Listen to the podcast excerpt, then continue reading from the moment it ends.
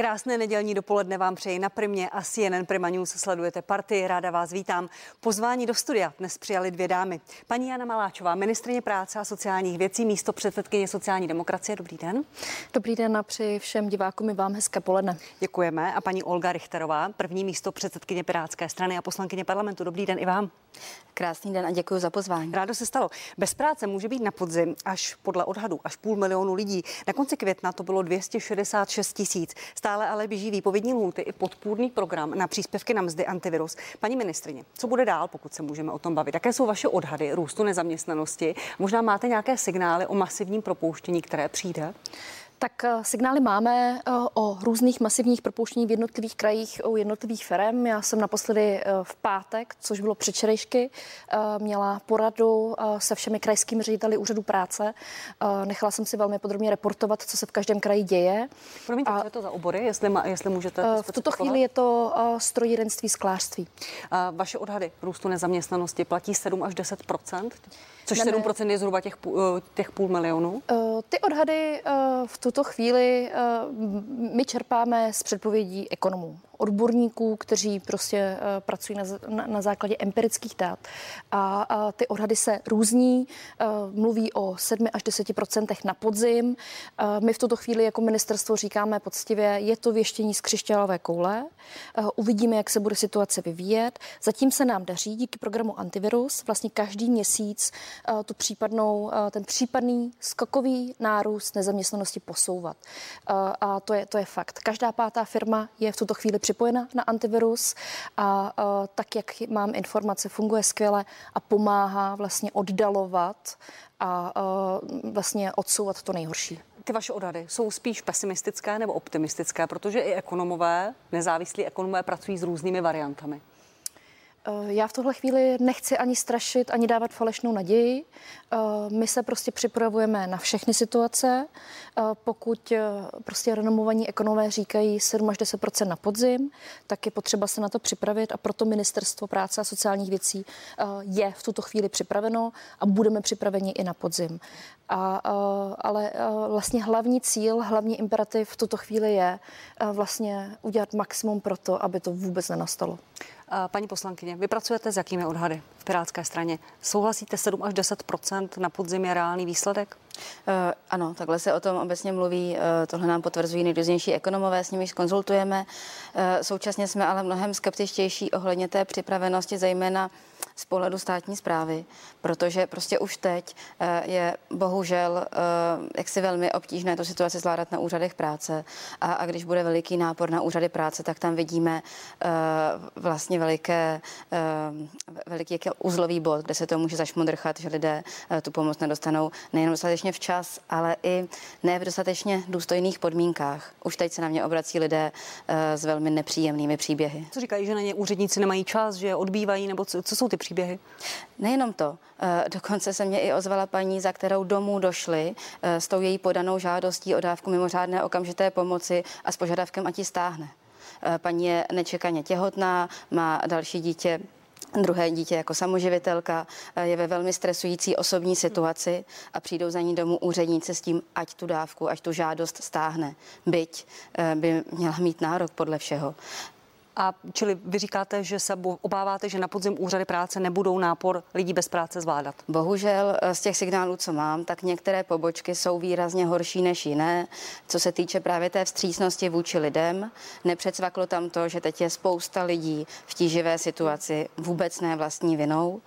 A na podzim eh, vlastně bez těch IT systémů, eh, bez té automatizované podpory, eh, kde se to zase že spozdilo, zaměstnanost je zase jaksi v nedohlednu a podobně, tak se obávám, že to prostě nebude zvládnutelné, protože ti úředníci jsou už taky vyčerpaní. Oni teďka udělali víkendovky neskutečné přes časy. Takže i tam už je ta lidská kapacita naprosto na hraně. To taky uznávám. Paní ministrině, pojďte reagovat možná postupně. To mohou úředníci chodit domů, když budeme reagovat na ten konkrétní případ, který paní poslankyně zmiňuje?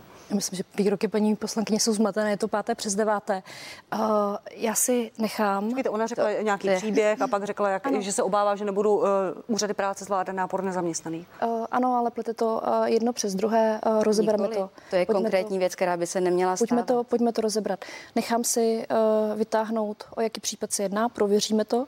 Víte, že se v minulosti opakovaně stalo, že uh, případy, které vy jste popisovali, tak jsme nechali prošetřit a nakonec to bylo úplně jinak, paní poslankyně. Takže nejdřív se podíváme, jaké, jaké jsou fakty, jaká je opravdu skutečná situace. Je potřeba říci, že ty historky jsou často nepravdivé, abych byla kulantní. A druhá věc je, v tuto chvíli si myslím, že úřady práce fungují výborně. Myslím si, že program Antivirus to pod, podpořil a ukazuje, že když jsou úřady práce dobře řízené, tak uh, zafungovaly. A to není žádná legrace uh, podpořit ze dne na den více než milion pracovních míst. Já hovořím také o tom, že my se připravujeme na to, že eh, můžeme během několika málo týdnů mít nárůst nezaměstnanosti o stovky tisíc lidí. A budou to úřady práce zvládat, paní ministrině? Budou už, to... už v Dubnu byly signály o tom, že některé úřady práce, zejména v Praze, jsou přetížené při vyřizování žádostí v programu Antivirus. Budou to úředníci zvládat, pokud se naplní černý scénář a přibyde nezaměstnaný? Budou to zvládat, eh, nebude, nebude to první krize, a hlavně budeme mít eh, systémovou podporu eh, z Ministerstva práce a sociálních věcí o tom, co všechno připravujeme. Pak ráda pohovořím eh, do detailu. Nicméně, co se týká Prahy, tak samozřejmě Praha během několika dnů, nebo takhle, program antivirus jsme dali na, vlastně dělali jsme ho na koleně a dali jsme ho dohromady během několika málo dnů. Poprvé v historii České republiky. To je potřeba si říci. Všude v zahraničí vznikal roky, my jsme to dokázali opravdu v řádu dvou týdnů. To nikdo nerozporuje. Bavíme se o tom, co bude do budoucna. Jestli úřady práce zvládnou nápor nezaměstnaných zaměstnaných, protože paní poslankyně vyslovila obavu, že nikoliv. Tak a já ilustruji to, že jsme během několika málo dnů zvládli udělat malý zázrak. Praha měla jednu čtvrtinu všech žádostí, přitom má kapacitu personální jednu čtrnáctinu, ani ne. A, a dokázalo se zase během několika málo dnů vyřešit tím, že pomohly ostatní krajské úřady práce. A třeba tohle je i vzor, o kterém jsme v pátek diskutovali a který chceme uh, nějakým způsobem uplatnit i do budoucna. Že by si úřady práce jednotlivě vypo, uh, vypomáhaly uh, v rámci různých agent. My pracujeme na programu uh, nebo na plánu, jak úřadům práce administrativně odlehčit, jak celou tu agendu na základě ze zkušeností s koronakrizí, jak digitalizovat, jak vlastně odhodit všechny zbytné uh, úkoly, jak personálně posílit úřady práce, jak zařídit to, aby si různě uh, vytížené krajské pobočky mohly vzájemně pomáhat a tak dále a tak dále. To znamená, v tuto chvíli připraveni jsme, ukázali jsme, že fungovat můžeme v krizi. Já si myslím, že úřady práce to zvládly bezvadně, celou tu krizi. Ten neuvěřitelný nápor zvládli výborně. Jsem na kolegy a kolegyně velmi pyšná a budeme dělat všechno pro to, aby jsme to zvládli i do budoucna. Paní poslankyně, uklidnilo vás to, paní ministrině vyčetla, jaká se opatření?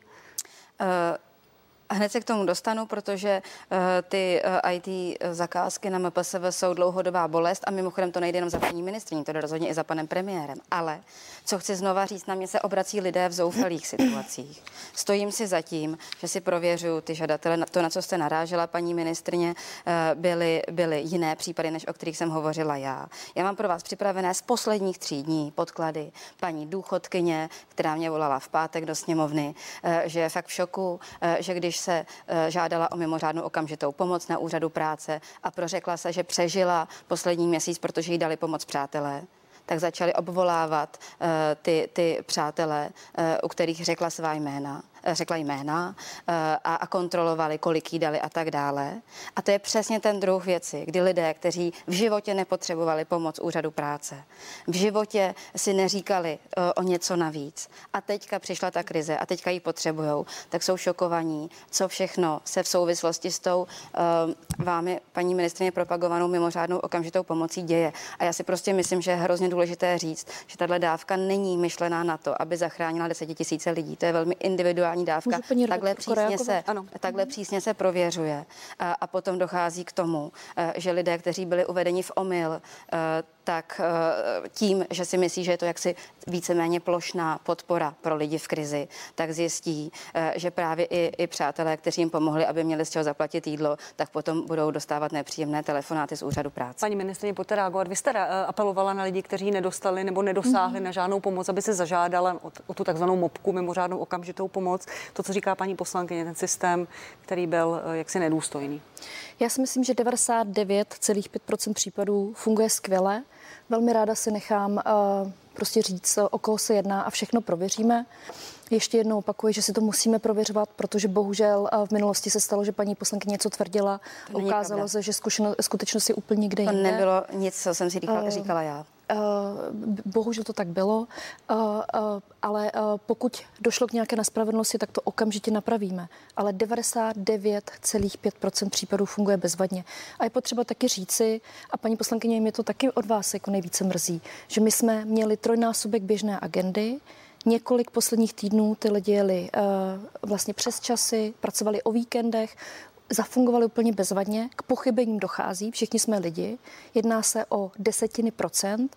A já bych chtěla slyšet, protože z úcty k těm deseti tisícům nebo 12 tisícům lidí, kteří na úřadech práce fungují, že odvedli skvělou práci a pokud došlo k nějakým pochybením, okamžitě to napravíme a sjednáme pořádek. Tak to jsou asi konkrétní příklady eh, nebo případy, eh, jak paní ministrině slíbila. K těm IT? Eh, k těm zakázkám se paní poslankyně dostaneme. Ještě co se týče mimořádné okamžité pomoci.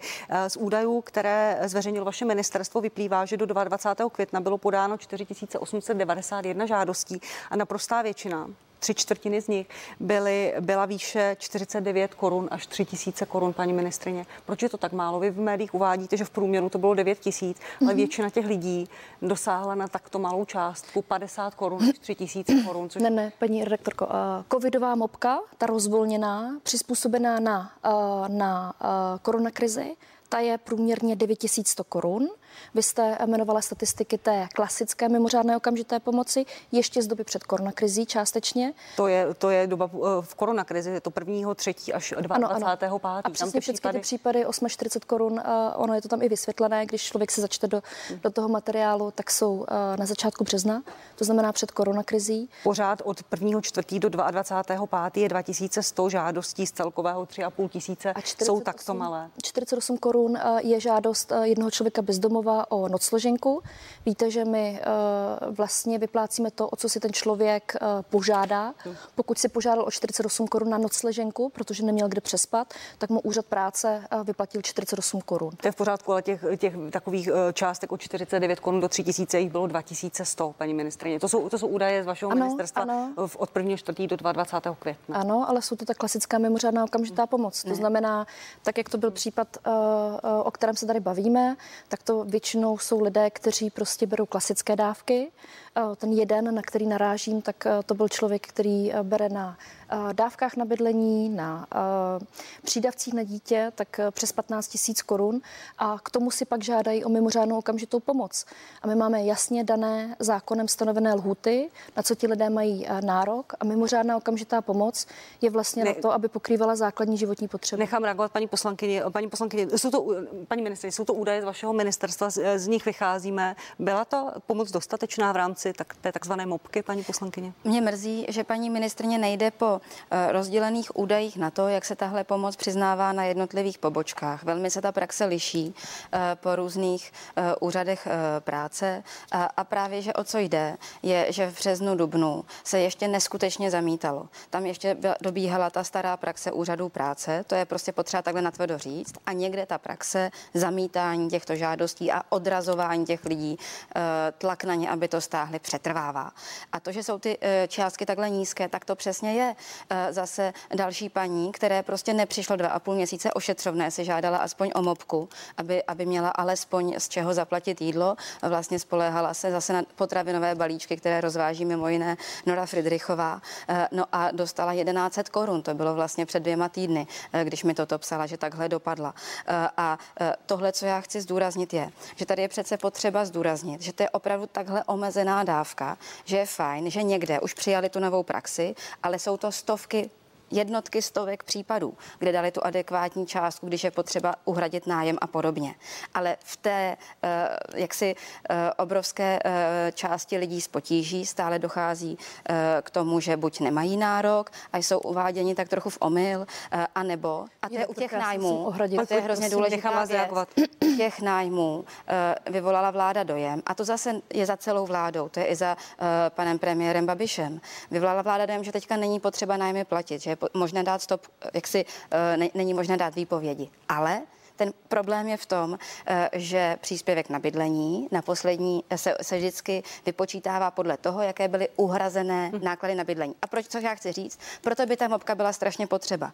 Ta mopka necháme reagovat, nechám reagovat paní ministrině. Mohla zachránit bydlení. Paní ministrině. Já myslím, že strašně nefér, opravdu velmi nefér, eh, když se tady z jednotlivých selhání, které se pak ukážou ve velké části, eh, že nejsou pravdivé a hned se k tomu dostanou a chci dostat takový prostor, abych to mohla odargumentovat. mám průzkum na pěti že se z toho dělá obrovský systémový problém, paní poslankyně. Není to pravda. Pokud lidé, a teď se pojďme povědět o tom konkrétním případě, pokud pán bere, nepracuje, bere na dávkách 15 200, týden po vyhlášení nouzového příklad, stavu, který já bych používala. Týden po vyhlášení nouzového stavu, i když nepracuje, si požádá o 50 tisíc korun, protože má prý výpadek příjmů.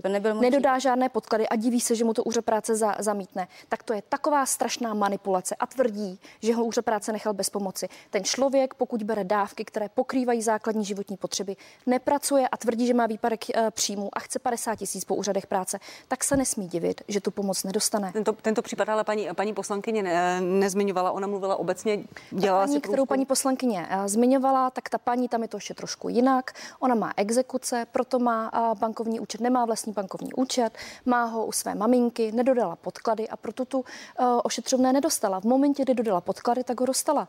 Když jsme to nechali, ošet, jsme to nechali prověřovat a bavili jsme se o těch případech. Uh, pojďme dál, protože ty jednotlivé případy já je tady nemůžu úplně porovnávat. Paní ministrině, vy jste uh, řekla, že navrhnete zvýšení podpory v nezaměstnanosti, pokud dojde k nárůstu nezaměstnanosti, uh, nezaměstnaných.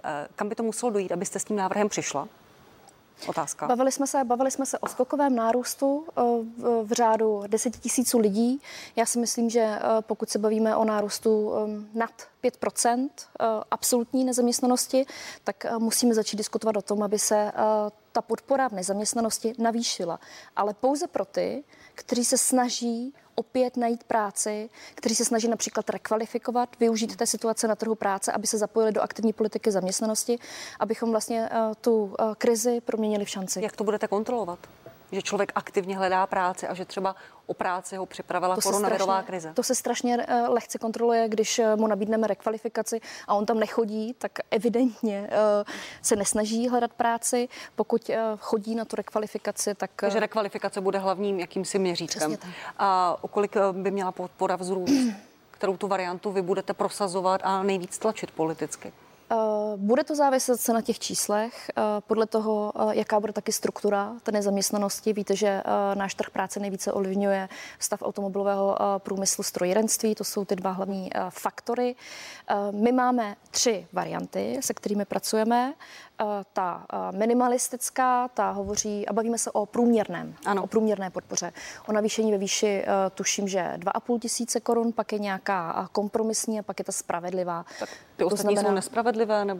Tak spravedlivá znamená, že když máme průměrnou mzdu 34 tisíc, tak průměrná podpora nezaměstnanosti by měla být kolem 15 tisíc, aby ten náhradový poměr odpovídal tomu, aby člověk dokázal přežít, zvlášť když budeme mít systémový problém na trhu práce. Paní poslankyně, je to věc, kterou má, která má vaši podporu?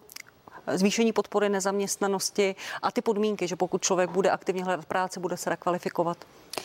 Tam je vždycky ďábel skrytý v detailu. Já začnu od těch oborů rekvalifikace.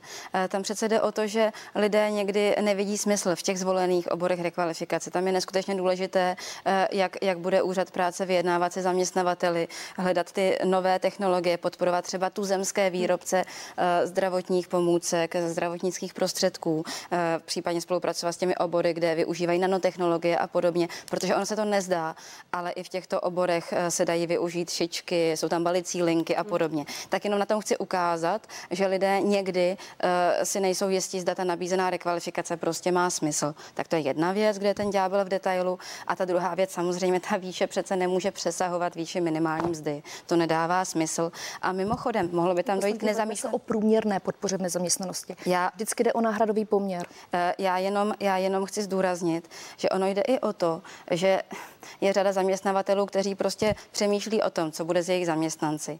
A když, bude, když se to přepálí, eh, když ta podpora v nezaměstnanosti bude zase jakoby opravdu v nepoměru, zase můžou být zbytečně ochotní propouštět, protože budou vědět, že několik měsíců chcete říct, bude o jejich zaměstnance. 40 tisíc, tak má dostat, Já vám... celý život pracoval, tak má dostat 8 tisíc na podpoře? Ne, tam je to přece Tak se bavíme dané. o náhradovém poměru a o průměrné podpoře. Ale, ale tam je to už dneska stanovené těmi 60% eh, z té předchozí mzdy. Takže t- tam, ale co když člověk jde na dohodu? Takže když člověk pracoval tak, tak má, za 40 tisíc, je tak do, má 60%. donucen k výpovědi, a tak má 45, paní poslankyně. Já vám znova říkám, eh, že ta psychologie toho, jak se chovají zaměstnavatelé, je složitější. A že my bychom třeba eh, zvažovali za Piráty, eh, abychom jako minimální podporu, protože ta dneska není, ale že by bylo možná vhodné, aby lidé zbytečně pak nežádali o další dávky na úřadech práce a tím je dále nezatěžovali, protože ten už bude tak přehlcený, tam jste mě nepřesvědčila, tak tam je prostě možné zvážit dvojnásobek eh, životního minima, čili nějakých vlastně 7700, dát jako vlastně limit té minimální minimální podpory, aby lidé nespadli pod to, když pracovali. Tak eh, v tuto chvíli, eh, já vás jenom na chvíli přeruším, dámy. Eh, poprosím o živé spojení s panem Miroslavem Singrem, ekonomem a bývalým guvernérem České národní banky. Dobrý den, pane Singre, vítejte ve vysílání partie. Dobrý den.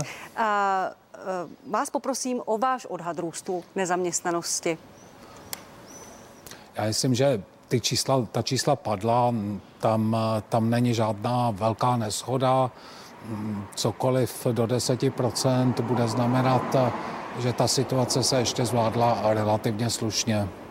Eh, měl by stát reagovat tak, že zvýší podporu v nezaměstnanosti, tak jak jste poslouchal debatu paní ministrině a paní poslankyně a, a možná i s ohledem na tu podmínku, kterou si paní ministrině dává, že člověk, který si aktivně hledá práci, je aktivní v rekvalifikaci, tak by měl dostat vyšší podporu? Tak ta podmínka, to si myslím, že to dá zdravý rozum, eh, že ty peníze nemá dostávat někdo, kdo, kdo si práci nehledá, nesnaží se rekvalifikovat. Ale jinak to je výsostně politická otázka o, o dávkách, o tom, jakým způsobem podpořit, eh, jednak podpořit ty, kteří jsou sociálně zasaženy a z druhá podpořit eh, skrz jejich poptávku, skrz vyšší poptávku lidí, kteří Eh, budou mít minimální možnost samozřejmě ty peníze spořit, eh, podpořit eh, poptávku v ekonomice. Vy říkáte, že to je politické rozhodnutí, nicméně například hospodářská komora reagovala tak, že by se ten trh mohl ještě více znepružnit, pokud se zvýší, zvýší dávka na podporu v nezaměstnanosti, protože například v některých segmentech, jako je zemědělství, chybí, chybí pracovníci, tak to ještě více ten trh zakonzervuje. Jaký je váš názor? To se bavíme o trošku jiném problému, o nízké mobilitě a ochotě lidí za prací cestovat. To je věc, která tady je už uh, já si pamatuju ze své vlastní praxe někdy před rokem 2000, jak už eh, lidé nechtěli, nechtěli třeba i, když jim to ten zaměstnavatel uh, nabídl, včetně dopravy, nějakých 10, uh, 35, uh, desítky kilometrů, 35 kilometrů si pamatuju z vlastní praxe, prostě za, za prací jezdit nechtějí. To je, to je otázka už obecného nastavení sociálního systému. A ještě jedna věc, pane Singre, co udělá podle vás pandemie koronaviru s trhem práce v České republice? Dojde k nějakým zásadním změnám? Je, to je příliš brzo. Já myslím, že spíš než pandemie uh, s trhem práce může udělat uh, další vývoj auto, automobilového průmyslu Evropy. Ten, jestli se uh, začne skládat více než Eh, než čekáme, tak samozřejmě to ovlivní celý trh práce u nás, protože my jsme stále vysoce průmyslová ekonomika. Říká Miroslav Singer, ekonom a bývalý guvernér České národní banky. Děkuji, že jste byl ve vysílání a odpovídal na naše otázky. Děkuji moc. Děkuji, nashledanou. Eh, paní ministrině, to, co říká pan Singer, eh, je připraven stát na to, pokud by nedošlo k obnovení automobilového průmyslu, že by to mohlo ovlivnit zásadně trh práce v České republice? Tak eh, jestli je na to připraven, to je pak strukturální věc, protože víte, že naše ekonomika je závislá na automobilovém průmyslu. Eh, to znamená, že to by znamenalo prostě velký dlouholetý problém. A to je pak věc hospodářské politiky České republiky. My to řešíme na úrovni vlády a pevně doufám, že zase tento scénář nenastane a pokud, pokud by se začal, myslím, že padl ten výraz, skládat automobilový průmysl víc, víc než čekáme, tak budou muset zasáhnout. Ty recepty jsou jasné, nějaké strukturální investice, investiční pobídky, ale třeba i šrotovné si myslím, že by bylo adekvátní na úrovni České republiky. Paní poslankyně, pojďte reagovat také na to, co říkal pan Senger. On použil výraz, pokud by se začal skládat automobilový průmysl. Eh, to je uh Zase ta krize odhalila v plné nahotě, kdy máme slabé, slabá místa jako stát. Jedno slabé místo je ta naše chybějící digitalizace, která se vleče roky a druhé slabé místo je obrovská závislost na tom, že jsme prostě zemí montoven, bohužel. A e, k tomu řešení e, my si myslíme v Pirátech, že jedno z řešení bude e, podpořit o něco více odpuštěním odvodů lidi, aby se nebáli zkusit podnikání a sice podpořit tak nové živnostníky. Takže to by byla třeba jedna možnost, eh, jak lidi motivovat, aby nešli rovnou na úřad práce, ale aby zkusili třeba něco, co už dlouho zvažovali. Paní ministrině, eh, program antivirus, neboli mm-hmm. Kurzarbeitový program, jak se mu také říká, program na podporu mest v této krizi, je schválený do konce srpna. Co bude potom? Vy jste eh, v právu tento týden řekla, že v polovině srpna si sejdete nad makroekonomickými daty a rozhodnete, co bude dál. Není to pozdě?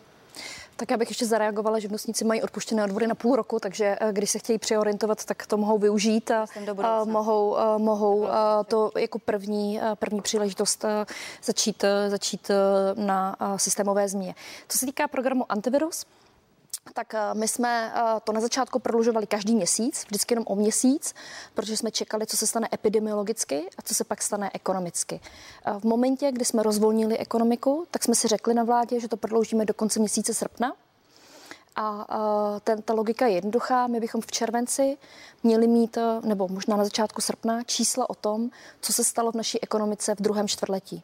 A podle toho se budeme rozhodovat dál. Neznamená to, že eh, na konci srpna program antivirus skončí, a neznamená to, že bude třeba uh, uh, pokračovat uh, ve stejné podobě. Prostě my potřebujeme vědět, co se stalo reálně v té ekonomice a podle toho budeme rozhodovat dále. To znamená, že všechny možnosti jsou otevřené. Může být německá cesta, kde to prodloužíme až do konce roku. Můžeme také udělat, že ho ještě modifikujeme, že to změníme ty parametry, anebo pokud by všechno fungovalo, jak má, což nepředpokládám, tak, tak to může na konci srpna skončit. Všechno je možné a budeme se rozhodovat na základě dat.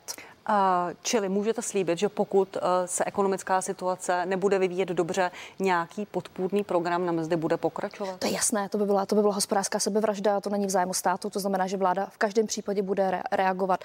To, to, to by byla jinak politická a hospodářská sebevražda. Budete vy usilovat o to, aby se tento antivirus přetavil v nějaký permanentní kurzarbeitový program, který by byl připravený pro další krize? Mělo by v Německu ten program skládali několik let, tak jestli už není na čase to začít dělat i u nás? Ano, a my už na tom pracujeme. My už na tom pracujeme vlastně od eh, toho konce března, kdy jsme tenhle antivirus eh, schválili. Je to na debatu a já bych skutečně chtěla, aby jsme měli uh, takový program, který, jak jste to říkala, prostě ten, ten typický echt, prostě německý Kurzarbeit, prostě kdy Eh, jdou v případě hospodářských potíží zaměstnanci na částečný úvazek. Stát napřímo zaměstnancům dofinancovává zbytek mzdy a využívá se to prostě eh, vlastně tady tato pauza eh, v uvozovkách proto, aby se lidé rekvalifikovali, dovzdělali, zvýšili si kompetence a tak dále. Kdy to reálně, paní ministrině, může být u nás? Jak jsem zmínila, v Německu ten program stavili dlouhá léta a my ho evidentně potřebujeme. Tak jak dlouho to potrvá? Teď jsme v nějaké pokročilé fázi těch diskuzí. Víte, že ty diskuze běží jak na úrovni vlády, tak na úrovni tripartity, eh, na úrovni taky s jednotlivými firmama. To je potřeba si říci, protože to budou se pilotně testovat. Eh, já si myslím, že na podzim bychom chtěli mít hotový legislativní návrh, protože od, eh, na rozdíl od programu Antivirus, který stavíme na jednom paragrafu zákona o zaměstnanosti, tak tam to bude muset jít legislativní cestou. Paní poslankyně, jaká bude pozice Pirátů v této politické debatě o prodloužení kurzarbeitového programu anebo vlastně jakémsi permanentním programu pro případy krize? Tak my od začátku říkáme, eh, že, že tam je velmi důležité jít eh, tím německým modelem, kdy se podporují i eh, právě ty částečné úvazky, to, kdy lidé z plného úvazku spadnou eh, na částečný, eh, nepočítali s takým propadem mzdy a přitom ten obor je perspektivní a, a je škoda, aby zaměstnavatel propouštěl. Tak to je přesně to, o čem mluvila paní ministrině, v tom se shodneme. Akorát eh, s čím se neschodneme je, jak je to dneska hodně přísně nastavené v tom, v tom C. Vlastně tam jsou ty podmínky, že ty firmy nesměly propustit více než 10% zaměstnanců, stejně tak se ty mzdy nesměly snížit o více než 10% A my budeme chtít vyhodnocení za Piráty, kolik firm prostě tohle splnilo, protože už u těch prvních eh, programů antivirus vlastně byly hodně, hodně velké potíže mm, čistě při tom doplňování jak si um, podkladů ze strany firm, že tam byly nejasnosti a tedy. Já chápu, že se to stavilo na koleně, tohle naprosto uznávám, eh, ale přeci jenom tady už máme eh, několik měsíců zkušeností, tak by bylo fajn, aby když tak ministerstvo co nejrychleji vyhodnotilo, pokud tyto podmínky byly příliš přísné. Ještě to nezačalo fungovat, to. takže nemůžeme vyhodnocovat. Já vím, proto a... říkám co nejrychleji, proto se budeme ptát, jakmile bude A ta podmínka, kterou říká paní poslankyně, co nejrychleji mít ta data, na kterých se budou, budou moci i ostatní strany při té podpoře rozhodovat. Tak my dáváme vlastně data na denní bázi ke všemu, Zveřejňujeme to na webu ministerstva, myslím, že jsme jediný rezort, takže v momentě, až C začne fungovat, tak ty data budou, ale bude fungovat eh, pravděpodobně od 1. července, protože jsou to eh, vlastně odvody za měsíc červen a červen ještě neskončil. Tam ta klíčová otázka je, prostě kolik firm z toho vypadne kvůli těmhle přísným podmínkám a jestli to opravdu není velká škoda, že v té debatě na vládě jste se rozhodli pro tohle přísné omezení těch 10% eh, na oba směry, ať už na propouštění nebo na snížení mest. Nebylo to opravdu že... přísné, paní ministrině? Ne. Je to zase jednomyslné doporučení jak u středního krizového štábu, tak vládního nervu. U vládního nervu to nebylo jednomyslné, to je potřeba říci, ale jde o to, že program antivirus má chránit pracovní místa. On má chránit to, aby lidi nepřicházeli o práci, proto těch 10% a proto ten referenční rámec březen, nikoli v únor, že v březnu už došlo k výkyvu, co se týká personálního stavu firm, odcházeli lidi na ošetřovné a tak dále, takže to je potřeba si říci. To pomůže taky hodně firmám. A druhá věc je, my nechceme jenom, aby lidi nepřicházeli o práci, ale my také nechceme, aby docházelo k poklesu objemu mest. Eh, my jsme si to nechali nedávno změřit. V tuhle chvíli eh, máme výkyv zhruba minus 8%, co se týká objemu mest eh, podle údajů České zprávy sociálního zabezpečení. A já nechci, aby výsledek téhle krize byl, že vlastně ten několika letý vývoj nárůstu mest byl během několika málo měsíců kvůli koronakrizi vymazán. Jak ale, pro, pro, promiňte, jak ale může stát zabránit, aby ve soukromých společnostech klesaly mzdy a proč by to vlastně měl dělat? To je právě to druhé kritérium, že firmy, které si, eh, které si chtějí odpustit eh, odvody, ten C, tak nesmí mít eh, pokles mest vyšší než 10% a nesmí propustit více než 10% lidí. To znamená, tam jsou dvě jasná kritéria a to je výborný nástroj státu, jak eh, tomu eh, poklesu mest zabránit. V podstatě dneska lidé eh, často slýchávají, buď tě budou muset vyhodit a půjdeš na úřad práce, kde je nízká podpora nezaměstnanosti, i když si dlouhá léta pracoval a odváděl vysoké odvody, vysoké odvody a přesto dostaneš velmi málo a pojďme se domluvit, to je takzvaně na tu dohodu, protože eh, jinak dostaneš do potíží ještě další kolegy, anebo si dobrovolně snížíš mzdu. To je reálná situace a tomu se snažíme zabránit. Je to správné, paní poslankyně, že stát takto, takto zasahuje do politiky soukromých firm? Eh, tam je hlavně ta moje žádost o ta data, eh, aby si eh, stát vyhodnotil, kolik firm nesplnilo, mělo by zájem, ale nesplnilo kvůli těmto přísným podmínkám, protože my nejsme pro zrušení těchto limitů, my jsme pouze pro vyhodnocení, za to nemělo být třeba 20%. Hm. To by nám třeba přišlo přesně k diskuzi a potom by vláda měla řešit jiné věci, typu, že se strašně dlouho nevalorizovala sleva na poplatníka. Eh, v Pirátech jsme si jenom dělali jednoduchou analýzu, že když jste měla v roce 2009 průměrnou mzdu 22 tisíc a teďka máte 34 tisíc, ale stále vám nevzrostla sleva na poplatníka z těch, eh, z těch 24 800, tak to znamená, eh, že vlastně lidé platí čím dál tím větší daně, čím dál tím větší daňové zatížení práce. Takže například navýšení slevy na poplatníka na zhruba 33 tisíc korun by nám za Piráty přišlo, že by to velmi pomohlo a bylo by to jednoduché. Já, já tu debatu trošku ještě posunu, paní ministrině. Firmy, které zaměstnávají uh, lidi se zdravotním postižením, si stěžují, že nedosáhly na, na antivirus A a B, pokud dostávají příspěvky na mzdy v jiném podpůrném programu a i v tom C je to pro ně složité ty peníze obdržet. A mnoho těch chráněných dílen je v insolvenci. Nezapomněl stát na, na firmy, které zaměstnávají uh, lidi s postižením. Ta jejich uh, nezaměstnanost byla zhruba 15% už před krizí a podle um, organizátorů a majitelů těch spolků ještě více poroste. Nezapomněli, protože proto jsme eh, v Dubnu měnili ten zákon, aby i firmy, které zaměstnávají osoby zdravotně postižené, tak aby na antivirus dosáhly a nemuseli si ten příspěvek odečítat od těch náhrad mest, co dostali z antiviru. To znamená, že v momentě, kdy jsme zjistili, že tam může být tento problém, tak jsme změnili zákon. A... Nebylo to příliš pozdě, oni někteří už jsou teď v insolvenci a mají existenční tak problémy. Bylo to, bylo to tři týdny po vyhlášení nouzového stavu, to je pravda, eh, že to bylo tři týdny, ale víte, že jsme nejdřív dávali dohromady program antivirus a pak jsme teprve eh, začali s těmi a ošetřovné, to byly první dva úkoly, antivirus ošetřovné a pak jsme teprve měnili ty jednotlivosti další. Paní ministrině, zachoval se stát uh, fair k firmám, promiňte, paní poslankyně, k, firmám, které, které zaměstnávají zdravotně postižené. Uh, oni si stěžovali, že nedosáhnou na antivirus, protože by tam byl souběh těch programů a zůstali bez peněz. A to je obrovský problém, ale t- jako já chci říct, že tohle bych... To paní poslankyně hlasovala pro ten zákon. A tím ale pádem se to vyřešilo. Já jsem chtěla říct, že tohle to bych nevyčítala, protože to je opravdu spousta věcí, které se v krizi, škoda, že jste mě neumožnila to říct rovnou, že které se v krizi prostě zapomenou, přehlídnou. A, a to, tohle, eh, k tomuhle bych byla schovývavější, ale co je potřeba, podívat se teďka na celý, eh, celý systém těch chráněných díl, jestli opravdu funguje tak, jak má. A, a vlastně s tím, jak se bude nastavovat um, tedy doufám do budoucna Kurzarbeit obecně, eh, tak vlastně myslet i na obecně zaměstnávání lidí třeba po úraze v běžném eh, pracovním prostředí, eh, protože tam dneska máme velký limity jako stát. To, co tady zmínila už paní poslankyně Rechterová, to jsou ty IT systémy, paní, paní ministrině, to je velký problém na ministerstvu práce mm-hmm. a mhm. sociálních věcí. Ani po více než čtyřech letech toho odsouvání a prodražování nebude systém, který tady zmínila paní poslankyně výplatu dávek nezaměstnanosti hotový. Podle Moposovo za to může epidemie koronaviru koronaviru, že se to spustilo. Není to výmluva, paní ministrině, protože spousta těch IT firm pracovala i v době koronaviru na home officeu a tak dále. Není to výmluva?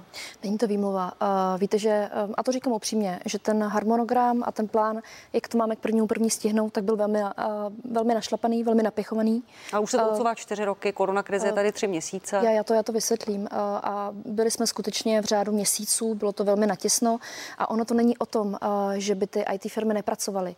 Když se nasazují nové systémy bavíme se o zejména IEZAM a potom samozřejmě o informačním systému dávky, tak to není jako hlavně velká práce pro ty IT firmy, ale je to velká práce pro stovky zaměstnanců na úřadech práce a pro stovky zaměstnanců na ministerstvu práce sociálních věcí, kteří musí takzvaně testovat.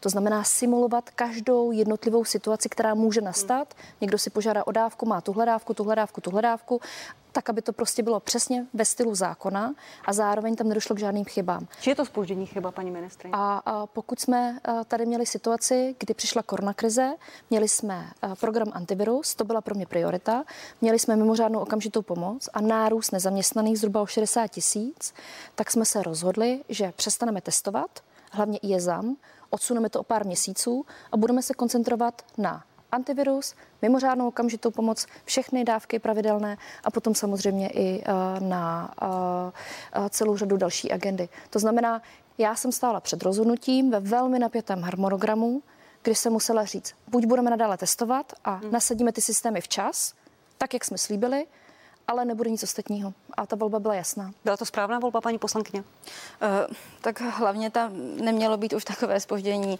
prvé. To, je, to vlastně se táhne uh, celé ty roky, uh, co má i ČSSD, to ministerstvo na starosti. Ale vím, že do toho uh, spoustu problémů vnesla i paní ministrině, kterou tam jmenoval Babiš, pan premiér Babiš, takže uh, to nejde jenom za vámi, ale tohle manažerské rozhodnutí odsunout problémy vlastně uh, dál uh, v situaci, kdy prostě bude jasné, že vzroste nezaměstnanost, kdyby funkční uh, systém automatizující uh, řadu činností, co dnes dělají úřednice, velmi pomohl. Mně prostě přijde překvapivé, vlastně mi to přijde, že to bylo takové rozhodnutí ze dne na den bez zvážení, důkladné analýzy pro a proti i proto, že na to prostě teďka ministerstvo nemá lidi. A to mně vlastně přijde šílené, že od, od toho, co je, od té doby, co je vyšetřován pan náměstek, který vlastně měl na starosti IT, tak od té doby tam vlastně na to nemáte odborného člověka. To ministerstvo vámi, vámi vedené prostě personálně nezvládá řídit tu, tu, ten přechod na moderní IT systémy. A když mám prostě vypsané, co se děje v který měsíc, jak se vlastně Eh, stále jsme chlácholeni na výboru, že všecko postupuje a potom zjistíme, že ne, že ten nový systém na zaměstnanost, který je potřeba, prostě nebude. A potom zjistíme, že vlastně důchodové agendy také stále nejsou. Spisová služba není úplně funkční. Stejně i ten nový webový portál, který máte eh, na pozadí stále běží hmm. starý OK portál, platí se to dvakrát podle mých informací. A všechny tyhle věci ve mně zbuzují eh, jaksi velké obavy, že nedokážete, a teďka bych to řekla asi, že to jde za panem premiérem, protože to je obrovské vyjednávání s firmou OK systém, ale eh, že si nedokážete říct ty tvrdé podmínky, že to musí být priorita celé vlády. Paní ministrině, pojďte na to reagovat. Já si myslím, že paní poslankyně by měla být fér a měla by říct, že to spoždění vzniká kvůli tomu, že jsou tam soudní spory a že tam je uh, neustále, uh, řekněme, stížnosti u Úřadu pro ochranu hospodářské soutěže. Kvůli tomu zejména uh, vzniká to spoždění. Víte že, víte, že, víte, víte, že tam uh, je vlastně uh, neustále boj mezi těmi dvěmi firmami. Víte, že tu zakázku jsem nevyhlásila já, ale že to je zděděný problém, to je taky potřeba říci. A ještě jednou, až bude někdo v mé pozici, kdy se bude rozhodovat, buď budeme nadále testovat a nasadíme program JEZAM včas, nebo budeme dělat všechny ty věci, které jsou v koronakrizi důležité. A já jsem se rozhodla pro antivirus, mimořádnou okamžitou pomoc, včasné poskytování všech dávek, a také uh, proto, aby uh, lidé, kteří přišli o práci, tak aby práci našli co nejrychleji, jako například program Outplacement, tak uh, mě může soudit. A já jsem se rozhodla, myslím si, že správně. Ministerstvo bude vyhlašovat všechny ty soutěže. Nebudeme bez, bez jakékoliv podpory. Myslím si, že nepojistné dávky budou vypláceny. Víte, že to je problém, který trvá 10 let. A pokud jsem stála před tou těžkou volbou, tak když už to počkalo 10 let, tak to počká dalších pár týdnů. Tak poprosím o krátkou reakci, paní poslankyně, a posuneme se dál. Paní ministrně, nějak jste nezareagovala na to, že nemáte obsazené ty klíčové pozice odbornými lidmi. Politický náměstek pan Povšík je ten, kdo má zařizovat odborné věci a stejně tak eh, vlastně všech těch šest dodatků eh, k tomu informačnímu systému zaměstnanost je odůvodněno tím, že ministerstvo neposkytlo dostatečnou součinnost, úřad práce neposkytl dostatečnou součinnost, čili za spoždění řízení eh, může zejména bohužel zadavatel ministerstvo práce a to už se táhne do doby dávno před Pojďte, ale my, já mám jo, jo. pocit, že už se točíme v kruhu. Vy obě jste řekli svoje argumenty. Já myslím, že sekci řídí pan eh, ředitel Tauchman. Víte, že to je člověk, který je tam přes 20 let, takže říkat o něm, že není odborník, je trošku uh, mimo mísu. Druhá věc je, ano, odešla paní ředitelka na mateřskou, to je pravda, to nešlo prostě posunout.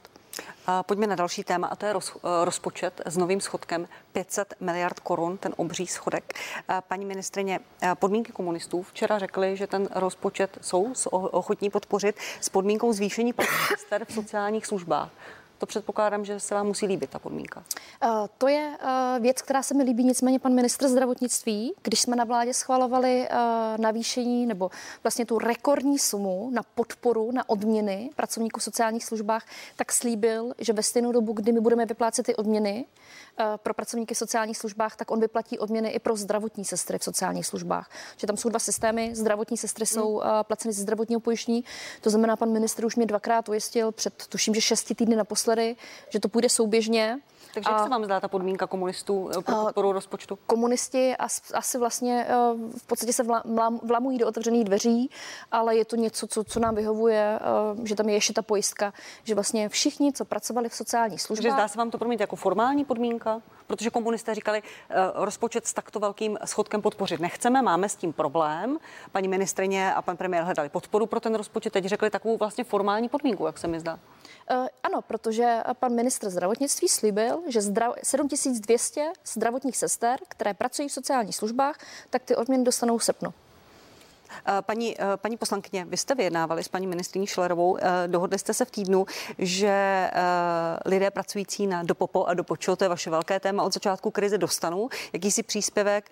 Platí ta podmínka stále, i když teďka komunisté dali, dali si zelenou pro rozpočet? Eh, to nevíme, my jsme hlavně jednali o důležitých věcech pro řešení krize, do které se naše země dostala. Vlastně je to největší eh, krize, které čelíme od, od eh, vlastně roku 80. Proto se ptám, a... jestli vy si čekáte nebo očekáváte, že ta podmí, nebo ta dohoda s paní ministriní bude dodržena. Vy jste se tam dohodli i na, na konkrétní částce. No, 350 korun za den. Tak, ale teď zdá se, že vás už koalice nepotřebuje, když komunisté slíbili podporu pro rozpočet. Budete, věříte tomu stále? Budem, budem dál se ptát ptát paní ministrně, protože ona dala i mediální příslip, že to považuje za rozumné, aby lidé pracující na dohody, kteří odváděli pojištění, to je to strašně důležité, v rámci toho vlastně systému kompenzací byli nějak kompenzovaní, ale stejně tak nám přišlo důležité a jednali jsme o postupné valorizaci platů učitelů, protože vzdělávání je to, co nás změní z té země Montoven na zemnu Moskoven. Jo. A, Abych zůstala u toho rozpočtu. Kdy ano. se rozhodnete, jestli ten rozpočet s takto velkým schodkem podpoříte? Jaká je vaše pozice teď? Když jsme včera večer slyšeli, jak se rozhodli Eh, komunisté. Eh, tam jde eh, vyloženě o to, o to zahrnutí těch naprostých priorit.